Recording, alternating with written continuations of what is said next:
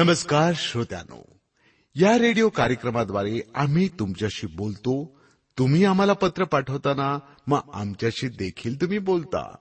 तुम्ही विचारलेली माहिती तुम्हाला आम्ही सांगतोच. त्यासोबतच खऱ्या देवाची ओळख करून देऊन आपला स्वर्गात जाण्याचा मार्ग देखील आम्ही सोपा करतो. येशू ख्रिस्त हाच एकमेव देव आहे की जो मानव होऊन या धर्तीवर आला आणि मानवाची पाप आपल्या डोक्यावर घेऊन मानवाची पापांपासून सुटका केली. त्याची केवढी मोठी शिकवणूक? की पापाचा अभेर करा. पातक्यांचा नाही. आपल्या कार्यक्रमाद्वारे आम्ही याबद्दल अधिक विस्तारानं सांगत असतो. बरं का श्रोत्यानो आता आपण ऐकूया एक भक्तिगीत. तुझी स्तुती गाण्या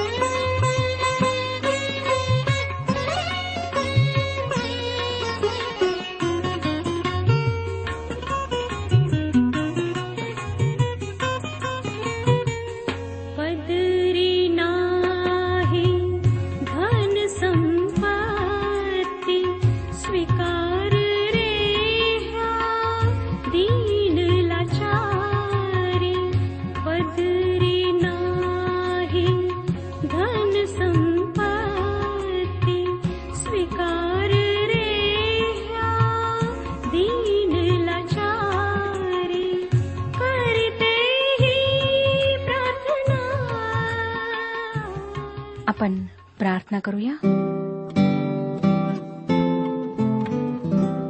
हे आमच्या प्रेमळ जिवंत परमेश्वर पित्या ही वेळ दाखवलीस म्हणून आम्ही तुझे आभारी आहोत.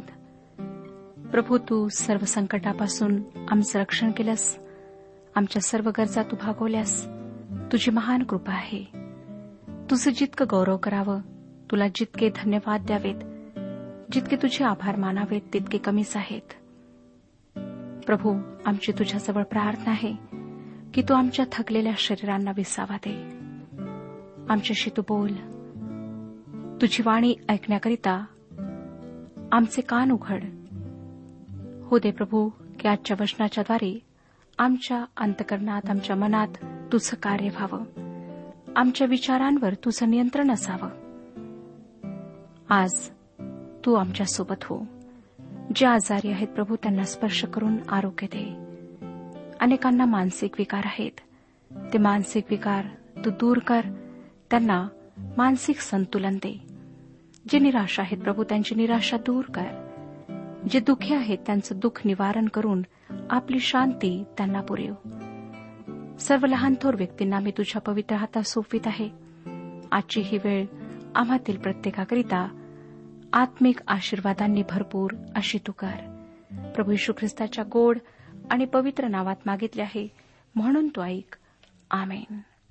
श्रोत्यानो इतिहासाचे दुसरे पुस्तक ह्याच्या बाराव्या अध्यायाच्या काही वचनांना आम्ही वाचले आहे. आम्ही पाहिलं श्रोत्यानो की कशाप्रकारे शीर्षक राजाने एरुश्लेमवर चढाई केली. त्याने परमेश्वराचा अपराध केला. बाराशे रथ व साठ हजार स्वार घेऊन त्याने एरुश्लेमवर स्वारी केली. मिस्रातून त्याच्याबरोबर लुबी सुक्की व कुशी हे लोक आलेत ते असंख्य होते. यहुदाची तटबंदी नगरे घेत घेत तो एरुश्लेमपर्यंत आला. तेव्हा राबाम व यहुदाचे सरदार शिष्काच्या भीतीने एरुश्लेमेत एकत्र मिळाले असता त्याचकडे शमाया संदेशा येऊन म्हणाला परमेश्वर म्हणतो तुम्ही मला सोडिले म्हणून मीही तुम्हाला सोडून तुम्हा शिष्काच्या हाती दिले आहे. तेव्हा इस्रायलाचे सरदार व राजा हे दीन झाले व म्हणू लागले की परमेश्वर न्याय आहे. ते दीन झाले आहेत असे परमेश्वराने पाहिले तेव्हा परमेश्वराचे वचन शमायास प्राप्त झाली की ते दीन झाले आहेत यास्तव मी त्यांचा नाश करणार नाही. मी लवकरच त्यांचा बचाव करीन. माझ्या क्रोधाचा वर्षाव शिष्काच्या हस्ते मी एरुश्लेमवर करणार नाही. श्रोत्यानो देवाच्या कृपेचा वेळोवेळी अनुभव घेतल्यावरही जर कोणी जाणून बुजून त्याच्याविरुद्ध पाप करेल तर परमेश्वर आपला न्याय प्रगट करतो कारण तो न्यायी परमेश्वर आहे. तो शिक्षा केला वाचून राहत नाही. देवाच्या नियमशास्त्राचा अभ्यर करण्याच्या पातकाची शिक्षा म्हणजे देवाचे संरक्षणाचे कवच आमच्यापासून दूर होणे होय. एकदा ते संरक्षणात्मक कवच दूर झाले की कोणत्याही संकटाला आम्ही सहज बळी पडू शकतो. देवाचे संरक्षणाचे कवच आमची गरज आहे. पण त्यासाठी देवाच्या वचनात आम्ही राहावे ही अट आहे. देवाच्या वचनात राहणाऱ्याविषयी स्तोत्रकर्ता स्तोत्रसहिता एक्क्याण्णव अध्याय आणि पहिल्या वचनात म्हणतो जो परात्पराच्या गुप्तस्थळी बसतो तो सर्व समर्थाच्या सावलीत राहील. राहबामाने ते संरक्षणाचे कवच नाकारले होते व तो आता अतिशय कठोर अशा संकटाला तोंड देत आहे. नऊ ते अकरा वचने पुढे सांगतात मिसर देशाचा राजा शीर्षक याने एरुश्लेमवर स्वारी केली. त्याने परमेश्वराच्या मंदिरातील व राजवाड्यातील सर्व भांडार लुटून नेले. शलमोन राजाने ज्या सोन्याच्या ढाली केल्या होत्या त्याही त्याने नेल्या. राबाम राजाने त्यांच्या ऐवजी पितळेच्या ढाली बनविल्या आणि राजाच्या स्वारीपुढे धावणारे जे राजवाड्याची रखवाली करीत असत त्यांच्या स्वाधीन त्या केल्या. राजा परमेश्वराच्या मंदिरात जात असे तेव्हा हे धावणारे त्या ढाली घेऊन पुढे चालत आणि मग त्या आपल्या चौकीत आणून ठेवीत. आपल्या लक्षात आले असेल श्रोत्यानो की दाविदाने या मोठ्या ढाली आणल्या होत्या व शलमोनाने त्या मंदिरात आणून ठेवल्या. त्यानंतर त्या लूट म्हणून तेथून काढून नेण्यात आल्या. आता त्यांच्या जागी राहबामाने हलक्या दर्जाच्या ढाली आणून ठेवल्या. त्या सोन्याच्या ढालीऐवजी तेथे आता पितळी ढाली ठेवण्यात आल्या. त्यांच्या पापामुळे देवाचे शासन अशा प्रकारे त्यांना प्राप्त झाले. हा अनुभव राहबामाला नम्र करणारा होता. तो शल्मोनाच्या कारकिर्दीतल्या वैभवामध्ये वाढला होता व त्या काळातला देवाचा आशीर्वादही त्याने अनुभवला होता. त्याला वैभव व ऐशा आरामाशिवाय दुसरे काहीच माहीत नव्हते व ते कायम टिकेल अशी त्याची अपेक्षा होती. आता शल्मोनाच्या कारकिर्दीचे वैभव नष्ट होऊ लागले याची त्याला जाणीव होऊ लागली. बारावं वचन पुढे आम्हाला सांगतं रहबाम दीन झाला तेव्हा परमेश्वराचा त्याचवरचा कोप शमला. त्याने त्याचा पुरानाश केला नाही. शिवाय यहुदाच्या ठाई काही चांगल्या गोष्टी अद्याप राहिल्या होत्या. श्रोत्यानो देवाची आश्चर्यकारक कृपा या ठिकाणी आम्हाला आढळते. रहबामाने स्वतःला नम्र केल्याबरोबर देवाने त्याच्यावरचा व त्याच्या लोकांवरचा आपला क्रोध दूर केला. होय श्रोतानो परमेश्वर अत्यंत दयाळू आहे व तो आपल्या भकणाऱ्या लेकरांना शिक्षा करतो. ते जेव्हा स्वतःचे पाप कबूल करून भग्न व अनुतप्त हृदयाने त्याच्याकडे वळतात तेव्हा तो अनुताप पावतो व शिक्षा दूर करतो. आमच्या आध्यात्मिक जीवनात आम्हाला त्याच्याशिवाय दुसरा कोणताही चांगला मार्गदर्शक नाही. तो एक शिस्तप्रिय आणि उत्तम असा गुरु आहे. आम्ही पुढे वाचतो तेराव्या वचनात या प्रकारे रहबाम राजाने इरुश्लेमेत आपली मजबूती करून तिथे राज्य केले. रहबाम राज्य करू लागला तेव्हा तो एकेचाळीस वर्षांचा होता. व परमेश्वराने आपल्या नामाच्या निवासासाठी म्हणून जे एरुश्लेम नगर सर्व इस्रायल वंशातून निवडून घेतले होते तेथे त्याने सतरा वर्षे राज्य केले. त्याच्या आईचे नाव नामा ती अमोनिण होती. राहबामाच्या आईविषयी जाणून घेणे मनोरंजक आहे. आपणाला आठवतच असेल श्रोत्यानो की दाविदाची जरी अमोन्यांबरोबर लढाई झाली होती तरी त्याने त्यांच्याशी मैत्रीचे नाते ठेवले. आणि आता आपण पाहतो की दाविदाच्या नातवाची आई एक अम्मोनी होती. राहबामाच्या जीवनावर तिचा निश्चितपणे प्रभाव होता. राजेच्या पुस्तकात आम्ही पाहिले की देवाने मातांचा बऱ्याचदा उल्लेख केला. याचे कारण असे की मुलाच्या जीवनाविषयी तिची जबाबदारी खूप मोठी असते. जर मुलगा पुढे चांगला असला तर त्याचे श्रेय तिला मिळते व जर दुष्ट निघाला तर दोषही तिच्याच पदरी पडतो. जर आई देवभक्त असेल तर आपल्या मुलामध्ये देवाचे भय निश्चित निर्माण करेल. आणि बाल मनावर ती जे संस्कार करते ते त्या मनावर कायम टिकून राहतात व ते वेळोवेळी त्या व्यक्तीच्या उपयोगी पडल्याशिवाय राहत नाहीत. श्रोत्यानो आम्हाला अशा प्रकारची बरीच उदाहरणे आमच्या इतिहासात आम्हाला सापडतात. नंतर चौदा ते सोळा वशने पुढे वाचूया. जे वाईट ते त्याने केले कारण परमेश्वराच्या भजनी त्याने चित्त लाविले नाही. रहबामाची आतपासून इथपर्यंत कृत्य शमाया संदेष्टा व इद्दो द्रष्टा यांच्या बखरीत वंशावळ्यांच्या क्रमानुसार लिहिलेली आहेत नाहीत काय? रहबाम व यराबाम यांच्या नेहमी लढाया चालू असत. रहबाम आपल्या पितराजवळ जाऊन निजला. त्यास दावीदपुरात मूठ माती दिली. त्याच्या जागी त्याचा पुत्र अबिया राजा झाला. श्रोत्यानो रहबामाला देवाच्या क्रोधाचा अनुभव आला व तो नम्र झाला. पण त्याने देवाला शोधण्यासाठी आपले मन लावले नाही. तो वाईट ते करीत राहिला. आमच्या समाजातही असे लोक आम्हाला आढळतात. ते कधीही शिकत नाहीत व त्यांच्यामध्ये आध्यात्मिक प्रौढत्व येत नाही. ही खरोखर खेदाची गोष्ट आहे. आज आम्हाला पाहायचे आहे की काय आध्यात्मिक रूपाने आम्ही वाढत आहोत. आता आपण तेराव्या अध्याकडे वळूया. तेराव्या अध्यायाची मध्यवर्ती कल्पना आहे अबियाची कारकीर्द. रहबामाच्या मृत्यूनंतर तो राजगादीवर आला. तो चांगल्या राजांपैकी एक नव्हता पंधरावाध्याय राजाचे पहिले पुस्तक पंधरावाध्याय आणि तिसरं वचन सांगतं त्याच्या अगोदर त्याच्या बापाने जी पातके केली त्या सर्व पातकांचे अनुकरण त्याने केले. त्याचा पूर्वज दावीद याचे त्याचा देव परमेश्वर ह्याकडे जसे पूर्णपणे लक्ष होते तसे त्याचे नव्हते. परंतु श्रोतानो तरीही इतिहासाच्या पुस्तकात एक अशी घटना नोंदलेली आहे की ज्या घटनेत अबियाने देवाचा सन्मान केला. तेरावाध्याय तीन ते सहा वचने वाचूया. अबिया मोठमोठ्या लढवयांचे चार लक्ष सैन्य घेऊन लढाईस उभा राहिला. इकडे यराबाम मोठे शूरवीर असे निवडक आठ लक्ष पुरुष घेऊन त्याच्याशी सामना करावयाचा व्यूह रचून सिद्ध झाला. अबिया एफ्राईमाच्या डोंगरवटीतल्या समाराईम पहाडावर उभा राहून बोलला हे यराबामा अहो सर्व इस्रायलांनो माझे ऐका. इस्रायलाचा देव परमेश्वर यांनी दाविदाला व त्याच्या वंशजांना इस्रायलाचे राज्य मिठाचा करार करून सर्व काळचे दिले आहे. हे तुम्हास कळू नये काय? दावीद पुत्र शलमोन याचा सेवक नबाट पुत्र येराबाम याने आपल्या स्वामीवर उठून बंडावा केला आहे. श्रोत्यानो तुम्हाला माहीत आहे की या विभाजनासाठी सबळ कारण होते रहबामाचा मूर्खपणा. सातवं वचन पुढे वाचूया. त्याच्यापाशी हलके व अधम लोक जमले आहेत आणि शल्मोनाचा पुत्र रहबाम तरुण व अल्लड असून त्यांच्याशी सामना करण्यास समर्थ नाही म्हणून त्यांनी त्याच्याशी लढण्यास कमर बांधिली आहे. तो केवळ तरुण व कोवळा नव्हता तर तो अतिशय मूर्खही होता. व त्याच्या मूर्खपणाचा परिणाम म्हणजे देशाचे विभाजन होय.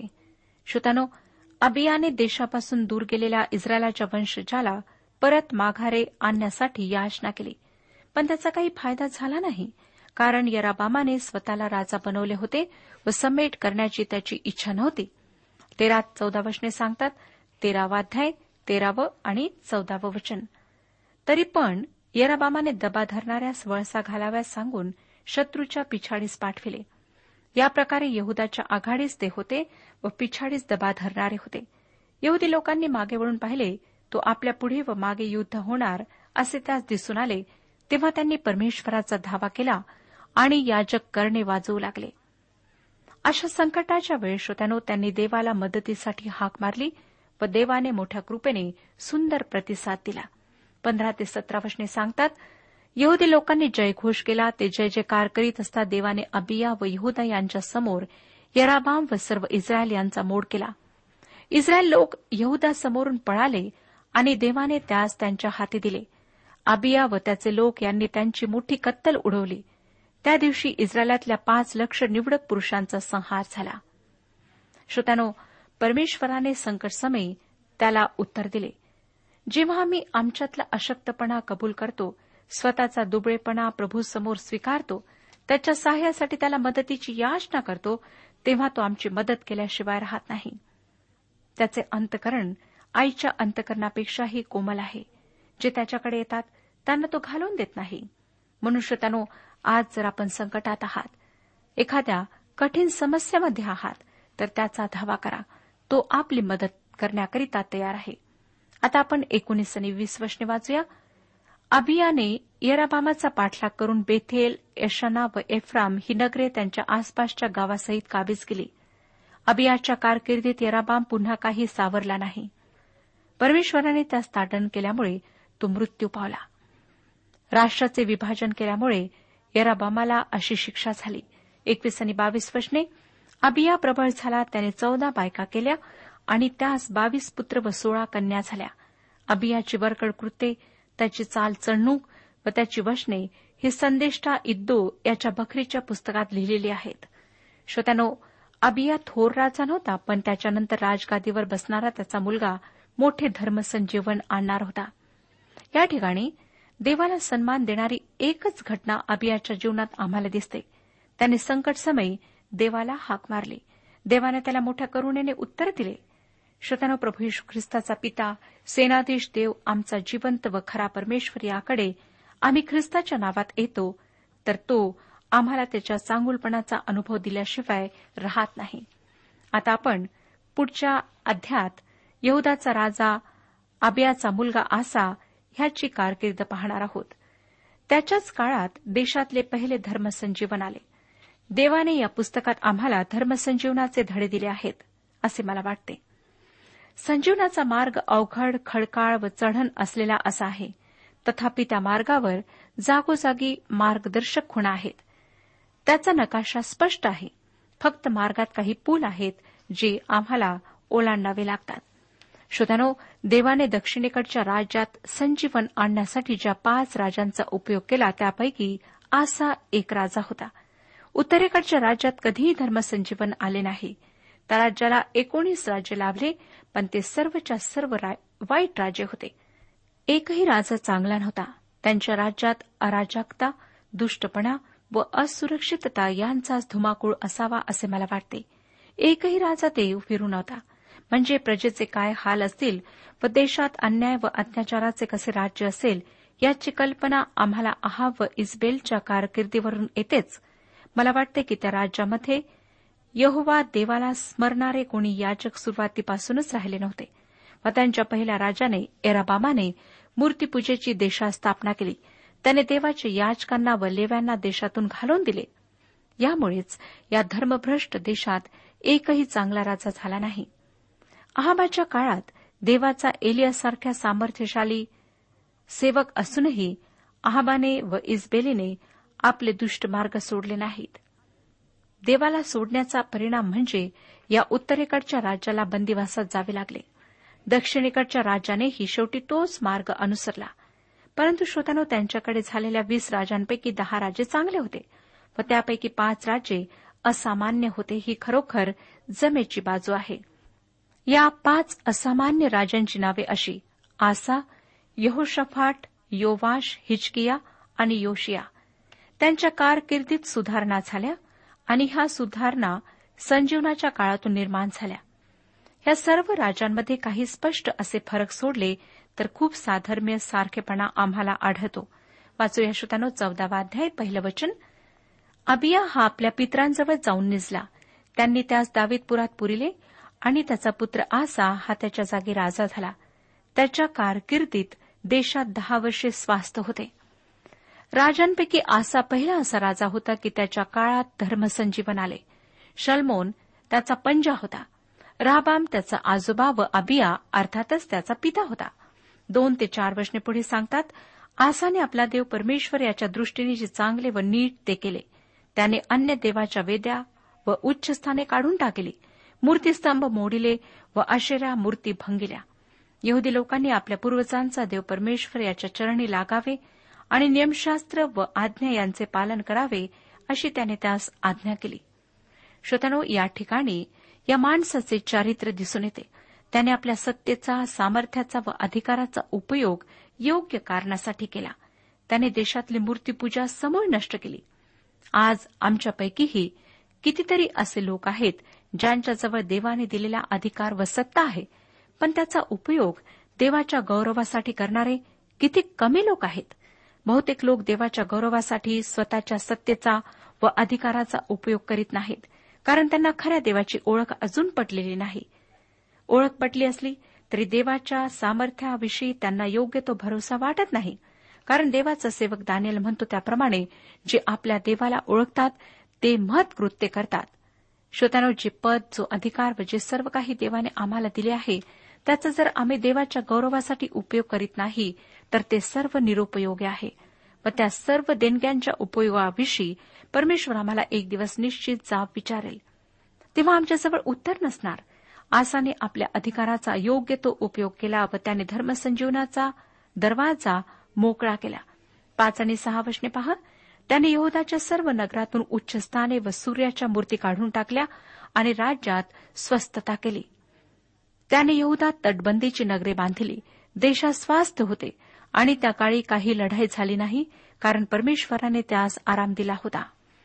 श्रोत्यानो त्याच्या ह्या कृत्यामुळे देवाचे विपुल आशीर्वाद व शांती त्याला प्राप्त झाली. देवाने त्याला विसावा दिला. त्याच्या काळात इथिओपियाशी युद्ध वगळले तर सर्वत्र शांती होती. तो एक शांतीप्रिय राजा होता. नऊ आणि दहा वशने नंतर दहा लक्ष पुरुषांची सेना व तीनशे रथ घेऊन जेरह नावाचा एक कुशी त्याचवर चाल करून आला. तो मारेशापर्यंत आला. असा त्याच्याशी सामना करण्यास गेला तेव्हा मारेशा येथे सफाता नावाच्या खोऱ्यात लढाईस तोंड लागले.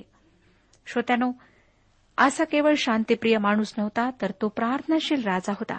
जर प्रार्थनाशील नेत्यांचा अधिकाऱ्यांचा सर्वे करण्याचा आम्ही ठरवले तर आम्हाला प्रार्थनाशील असे मोजके नेते सापडतील. श्रोत्यानो बऱ्याच लोकांना प्रार्थनेसाठी वेळ मिळत नाही. प्रार्थना न करणाऱ्या नेत्याचे उत्तर असे असते. की आम्हाला वेळ नाही. देशाचा राजा म्हणून देशाचा कारभार जबाबदारीने पाहणारा असा एक प्रार्थनाशील राजा होता. आता अकरा आणि बारा वशने पहा काय सांगतात. या प्रसंगी आसाने आपला देव परमेश्वर याची प्रार्थना केली की हे परमेश्वरा सबलांच्या विरुद्ध निर्बलांचे सहाय्य करणारा तुझपासून अन्य कोणी नाही. हे आमच्या देवा परमेश्वरा आमचे सहाय्य कर आमची भिस्त तुझवर आहे. आम्ही तुझ्या नामावर भरोसा ठेवून या समूहाशी सामना करण्यास आलो आहे. हे परमेश्वरा तू आमचा देव आहेस. मानवाचे तुझवर वर्चस्व होऊ देऊ नको. श्रोत्यानो ही एक खरी प्रार्थना आहे.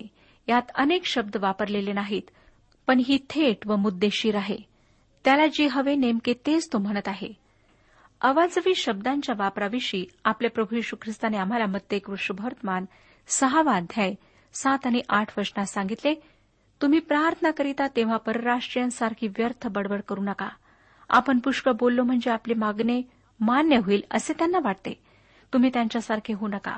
कारण तुमच्या गरजा काय आहेत हे तुमचा पिता तुम्ही त्याच्याशी मागण्यापूर्वीच जाणून आहे. श्रोत्यानो बऱ्याच ख्रिस्ती लोकांना वाटते की लांब लांब प्रार्थना अधिक प्रभावी असतात. पण तशा प्रार्थना केल्याने ते प्रार्थनेत सहभागी होणाऱ्यांना व देवाला कंटाळा आणतात हे त्यांना समजत नाही. स्पष्ट मोजक्या शब्दात केलेली प्रार्थना परमेश्वराला अपेक्षित असते. असा एक प्रार्थना योद्धा होता व त्याच्या काळात देशास धर्मसंजीवन येण्याचे हे एक महत्त्वाचे कारण होते. आज आमच्या देशात समाजात पापाचे पीक अमाप आले आहे. आध्यात्मिक जीवनाचा रास होत आहे. आमचे धार्मिक पुढारी आळसावलेले थकलेले व एकाकी आहेत. आम्हाला आशीर्वाद मिळत नाहीत. ह्याचे एकच कारण म्हणजे आम्ही प्रार्थना करीत नाही. जेणेकरून आमच्या प्रार्थना देवाच्या दयासनासमोर सादर होतील असे आमचे वर्तन नाही. श्रोत्यानो आम्ही देवासाठी विपुल फळ देऊ शकत नाही कारण देवाचे वचन आमच्यामध्ये नाही. आम्ही प्रार्थना करतो पण त्या अयोग्य प्रकारे व अयोग्य कारणासाठी करतो. म्हणूनच आमच्यामध्ये संजीवन नाही. म्हणूनच आमचे आध्यात्मिक जीवन दिवसेंदिवस ढासळत चालले आहे. श्रोत्यानो प्रार्थना विश्वास व कृती ह्या गोष्टी देवाच्या वचनासह आमच्या आध्यात्मिक जीवनासाठी आवश्यक आहेत. जोपर्यंत आमचे प्रार्थना जीवन सुदृढ होणार नाही तोपर्यंत श्रोत्यानो आम्ही आमच्या जीवनात परमेश्वराचे आध्यात्मिक आशीर्वाद प्राप्त करू शकणार नाही. प्रार्थना हे सैतानाविरुद्ध असलेले एक फार मोठे शस्त्र आहे. म्हणून संत पॉल थैसलनिकाकरास पहिले पत्र पाचवाध्याय आणि सतराव्या वचनात म्हणतो निरंतर प्रार्थना करा. सैतानाने आम्हाला विश्वासापासून भहकवू नये. यासाठी प्रभू येशू ख्रिस्ताने आम्हाला लोक ऋषभवर्तमान एकविसावाध्याय आणि छत्तीसाव्या वचनात सांगितले तुम्ही तर होणाऱ्या ह्या सर्व गोष्टी चुकवावयास व मनुष्याच्या पुत्रासमोर उभे राहावयास समर्थ व्हावे म्हणून सर्व प्रसंगी प्रार्थना करीत जागृत रहा. पृथ्वीच्या पाठीवर आतापर्यंत जेथे जेथे संजीवन आले तेथे तेथे देवाचे वचन व प्रार्थना ह्या दोन गोष्टी संजीवनाचे महत्त्वाचे कारण ठरल्यात. श्रोत्यानो तुमच्या देवाच्या सेवकाला तुमच्या प्रार्थनेची गरज आहे. तुमच्या मंडळीला सभासदांना तुमच्या प्रार्थनेची गरज आहे. देशाचे प्रधानमंत्री राष्ट्रपती इतर दुसरे मंत्री ह्यांना आमच्या प्रार्थनांची गरज आहे. आपणाला आठवत असेल की इस्रायली लोक अमालिकी लोकांशी लढत असताना मोशेला देवाची काठी हातात घेऊन हात वर करावा लागला. जेव्हा जेव्हा थकल्यामुळे मोशेचा हात खाली येई तेव्हा अमालिकांचा विजय होई. शेवटी अहरोन व हूर ह्यांनी मोशेचा हात वर राहण्यासाठी आपल्या हातांनी टेका दिला. तेव्हा इस्रायल लोक अमालेक्यांवर विजय मिळू शकले. श्रोत्यानं तुमच्या धार्मिक पुढाऱ्यांना तुमच्या प्रार्थनांची गरज आहे. प्रत्येक ख्रिस्ती व्यक्तीने मग ती साधारण सभासद असो किंवा पुढारी असो प्रार्थनेद्वारे देवाच्या सन्निध जाण्याची गरज आहे. जेव्हा लोक प्रार्थना व उपास ह्याद्वारे परमेश्वराकडे देशासाठी समाजासाठी कुटुंबांसाठी मागणी करतील तेव्हा तो निश्चितच आकाश कपाटे उघडून आशीर्वाद देईल. श्रोत्यानो सतत तीन वर्षापासून परमेश्वराचे वचन मला योएलाच्या पुस्तकातून प्रार्थना व उपवास ह्याविषयी सांगत आहे. जर तुम्हाला खरोखर स्वतःच्या देशाची समाजाची कुटुंबाची काळजी वाटत असेल तर माझा विश्वास आहे की परमेश्वर आज सुद्धा तुमच्याशी ह्या वचनातून बोलेल. योएलचे पुस्तक पहिला अध्याय तेरा आणि चौदा वचने सांगतात याजक हो गोंडताट घालून शोक करा. वेदीची सेवा करणाऱ्यांनो विलाप करा. माझ्या देवाच्या सेवकांनो या गोंड ताटावर पडून रात्र घालवा कारण तुमच्या देवाच्या मंदिरात अन्नार्पण व पेयार्पण येण्याचे बंद झाले आहे. उपवासाचा एक पवित्र दिवस नेमा पवित्र मेळा भरवा तुमचा देव परमेश्वराच्या मंदिरात वडिलास व देशात राहणाऱ्या सर्वात जमवा व परमेश्वराला आरोळी मारा. परमेश्वर आपणा सर्वांस आशीर्वाद देव आणि आपले मार्गदर्शन करो. आजच्या उपासना कार्यक्रमात परमेश्वराच्या जिवंत वचनातून मार्गदर्शन आपण ऐकलं. आजच्या या वचनातून आपणास काही आशीर्वाद मिळाला असेल यात काही शंका नाही. सुदैव हो, जीवनविषयक काही शंका असल्यास किंवा काही प्रश्न असल्यास किंवा काही प्रार्थना निवेदन असल्यास पत्राद्वारे आम्हास अवश्य कळवा. आम्हाला अगदी आनंदच होईल. पत्र व्यवहारासाठी आमचा पत्ता लिहून घ्यावा. कार्यक्रम उपासना पोस्ट बॉक्स क्रमांक एक शून्य दोन बेजनबाग नागपूर पिनकोड क्रमांक चार चार शून्य शून्य शून्य चार. आमचा ईमेल अॅड्रेस आहे Marathi T T B at radio eight eight two dot com. Email address पुन्हा एकदा ऐका Marathi T T B at radio eight eight two dot com. बरं तर आता इथंच थांबूया कारण आपल्या कार्यक्रमाची वेळही संपत आलेली आहे. पुन्हा आपली भेट आपल्या पुढल्या कार्यक्रमात तोपर्यंत नमस्कार.